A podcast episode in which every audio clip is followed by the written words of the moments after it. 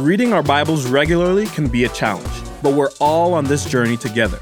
We're praying that this podcast inspires you, helps you better understand God's Word, and builds your faith. This is Join the Journey with your host, Emma Dotter. Thanks for joining. Today we are reading 1 Kings 18 in the battle between Elijah and Baal reminded me of a very memorable football game.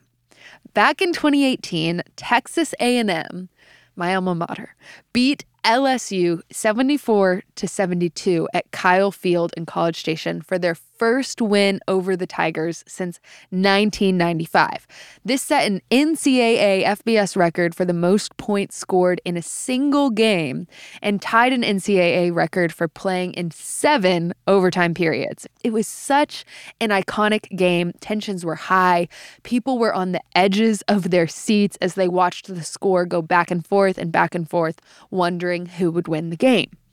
And in today's Bible reading, we read a story many Christians have heard before that great battle between Elijah and the 450 prophets of Baal. Who will win? You could feel the tension in the air. As we read this story, it's as if it was a movie. The music's building. Is the winner of this battle going to be the prophets of Baal or Elijah and his God? I can see it playing out. What a story. And as Christians who are familiar with it, it isn't just one to simply pass over and skim because we're familiar with it. So often we can get caught doing that with familiar stories. Rather, I want to challenge us to notice some of the eccentric and quotable statements from the passage. Look at let's look at a few together. First up, we have Ahab saying to Elijah in verse 17, Is it you, you troubler of Israel? Ahab essentially is boldly calling Elijah the nation's troublemaker. And here's the catch Ahab's comment was a jab at Elijah, but an accusation with no backing. Elijah is not the troubler of Israel. On the contrary, Ahab is a true troubler of Israel because he has turned to other gods. Elijah is determined for Israel to turn from trouble to the Lord. One commentator puts it this way Ahab sees Elijah as the pronouncer of God's judgment, as the cause of the nation's trouble. But Elijah rightly answers that Ahab, who has turned to other gods, is the true troubler of Israel. Don't be deceived by comments from the unwise. Additionally, for all you Bible scholars out there who love looking up the Greek and Hebrew words, the Hebrew word for trouble is actually akar, A K A R, and it is only used a handful of times in the Bible. See 1 Samuel 14:29 and Joshua 6:18. When used in the Bible, other stories make it clear that much is at stake in discussions about who has truly troubled Israel. And the same is happening here. Knowing who actually troubles Israel is paramount, and it's Ahab. The next noteworthy quote is from verse 21, where Elijah calls out the prophets of Baal How long will you go limping between two different opinions? How long will you go limping between two different opinions? Elijah's desire for the people of Israel was not just for them to turn back to the Lord because the Lord is God, it was also for their flourishing. Following God and living His way is key to human flourishing. By following God and Baal, the people weren't living optimally. They were, theoretically speaking, walking with a limp. The irony here is that later on in the chapter, the prophets of Baal do physically what they've been doing spiritually they limp around the altar as a sign of worship. The third quote, which really is the funniest in the lineup, comes from verse 27, where Elijah claims the god Baal is way too busy to listen to the cries of the prophets. He says, Cry aloud, for he is a god. Either he is musing, or he is relieving himself, or he's on a journey, or perhaps he's asleep and must be awakened. There's nothing more disrespectful than someone saying, Is your God listening, or is he in the bathroom? Elijah's confidence in God's power is clearly seen in his mockery of the prophets of Baal. What is devastating here is that while this quote is funny, the prophets of Baal genuinely believed that their God was real. They believed that limping about, cutting themselves, and crying out would make him listen. But instead, they were mocked and publicly exposed for their belief in a false God. The last quote, my favorite for today, is in Elijah's cry aloud for God to move in power. Elijah says, I've done all these things at your word. Answer me, O Lord, answer me, that this people may know that you, O Lord, are God, and that you have turned their hearts back. That's verses 36 and 37. Why does Elijah want God to do this miracle and sign? Why does he want the prophets of Baal to be put to shame? For the people to know who God is. It is with the most notable of intentions that Elijah prays for God to move. And this should be the heartbeat of believers today. We ask God to move in power in our lives, the lives of our friends, the lives of our neighbors. Why? That people may know God. A great passage of scripture lies in Deuteronomy 4. It's Moses talking to the people of Israel, reminding the new generation of their heritage as slaves in Egypt and now as partakers in God's covenant. Here's what it says in Deuteronomy 4, verses 32 through 35. For ask now of the days that are past, which were before you, since the day that God created man on this earth, and ask from one end of heaven to the other, whether such a great thing as this has ever happened or was ever heard of. To you it was shown that you might know that the Lord is God. There is no one beside him. Why did God show signs and wonders to the people of Israel back in the day? Well, it was so that they would know that He is the Lord God and that there is no other God besides Him. Why did Elijah want to defeat the prophets of Baal? That the people would know that the Lord is God and there is no other. Why did Elijah want to defeat the prophets of Baal?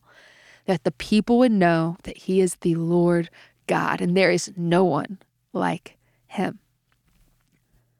So often we can pray for God to move in great power in our lives. Say things like, God, would you would you heal me or would you heal my marriage? Would you bring my prodigal home? Would you move in the life of my my brother, my family? Would you bless us financially, bless us professionally? But what is our motive? May we be a people whose motive when we ask God to move is such that we would ask God to move so that he might make himself known. Might we be a people who desire to more clearly see God ourselves so that we can show others clearly that He alone is God and no one else is like Him. Now, all of that said, there's something else in this chapter that we have to discuss in today's episode. If you've been following along in the journals, it's printed at the bottom of the page, and it's this verse. And the hand of the Lord was on Elijah, and he gathered up his garment and ran before Ahab to the entrance of Jezreel. What does it mean for the hand of the Lord to be on someone? Or specifically, what does it mean that the hand of the Lord was on Elijah? Well, the first phrase, the hand of the Lord, this concept of God's hand being on people is seen throughout Scripture. All throughout the Bible, we see this. And there can be a myriad of different reasons why we find the hand of the Lord on someone or something. It could be a group of people, a specific person, or even animals. Sometimes it's good and sometimes it's bad. In Exodus 9, we see the hand of the Lord being on all the cattle and livestock of Egypt, resulting in the death of all these animals. God's hand was on the cattle to enact punishment on Egypt for not letting Israel go. We see the hand of the Lord again in Joshua 4. Joshua crossed the Jordan River with the people of Israel. They'd wandered for 40 years and now finally are walking in victory into the promised land. Joshua built the altar of remembrance and then followed this building project with why this great miracle is important. Joshua said in, in Joshua 4, verse 24, so that all the peoples of the earth may know that the hand of the Lord is mighty and that they might fear the Lord our God forever. So, why was that miracle performed? To show that God's hand is mighty. Ezekiel, Ezekiel 1 3 shows that the hand of the Lord was on Ezekiel the prophet before he gives one of the most uh, elaborate and complex prophetic messages in the Bible. So, in the Old Testament, we see the hand of the Lord in enacting judgment, showing power, and it's on people, individuals who speak. So, what does this mean for Elijah? First of all, during this time period, it was common for people in the Middle East to be capable of running long distances. For our modern audience, running around 16 miles in two days with no training is very impressive. One commentary concludes that the impressive nature of the run was not the distance, but rather the speed, specifically because it says that he beat King Ahab to the city of Jezreel. This means that Elijah ran faster than a man riding in a chariot. Right here in 1 Kings 8, 1 Kings 18, excuse me, it's super speed. I don't know how fast your mile time is. Mine isn't anything impressive. I'm confident none of us are running that fast. This was a supernatural run, a supernatural work of God to help Elijah, getting him from one place to another very, very quickly. If anything, this supernatural power of God enabling him to run faster than a chariot was another example of God's power versus the power of Baal. If the killing of the prophets and God raining down fire wasn't enough, an uncharacteristically fast man may have been the final proof of God's power, specifically God's power in and through Elijah. Ahab may have had a chariot of iron, but Elijah ran with the power of the Lord. Again, remember, he ran this supernatural run after calling a challenge, mocking some false prophets, building an altar, calling on God to move, watching God bring fire, killing 450 false prophets, and then running. Not just running, sprinting. Talk about a miracle. So, as we conclude, what does this mean for us today? Well, God can do miracles and supernatural things any day and any time. Who are we to say that He could not move in that way? He is God and we are not. He performed miracles all throughout the Old Testament whenever we wanted. And here in today's text, we're able to see a miracle in the form of a supernatural, super speed run to prove the point that the Lord is God and no one else is. We don't know for sure why exactly God gave him such a supernatural ability, supernatural ability or what the main reason was behind this strength to run, but we do know that the miracle is credited to God because it doesn't say, in his own strength Elijah ran to Jezreel, but rather, the hand of the Lord was on Elijah, and he gathered up his garment and ran before Ahab.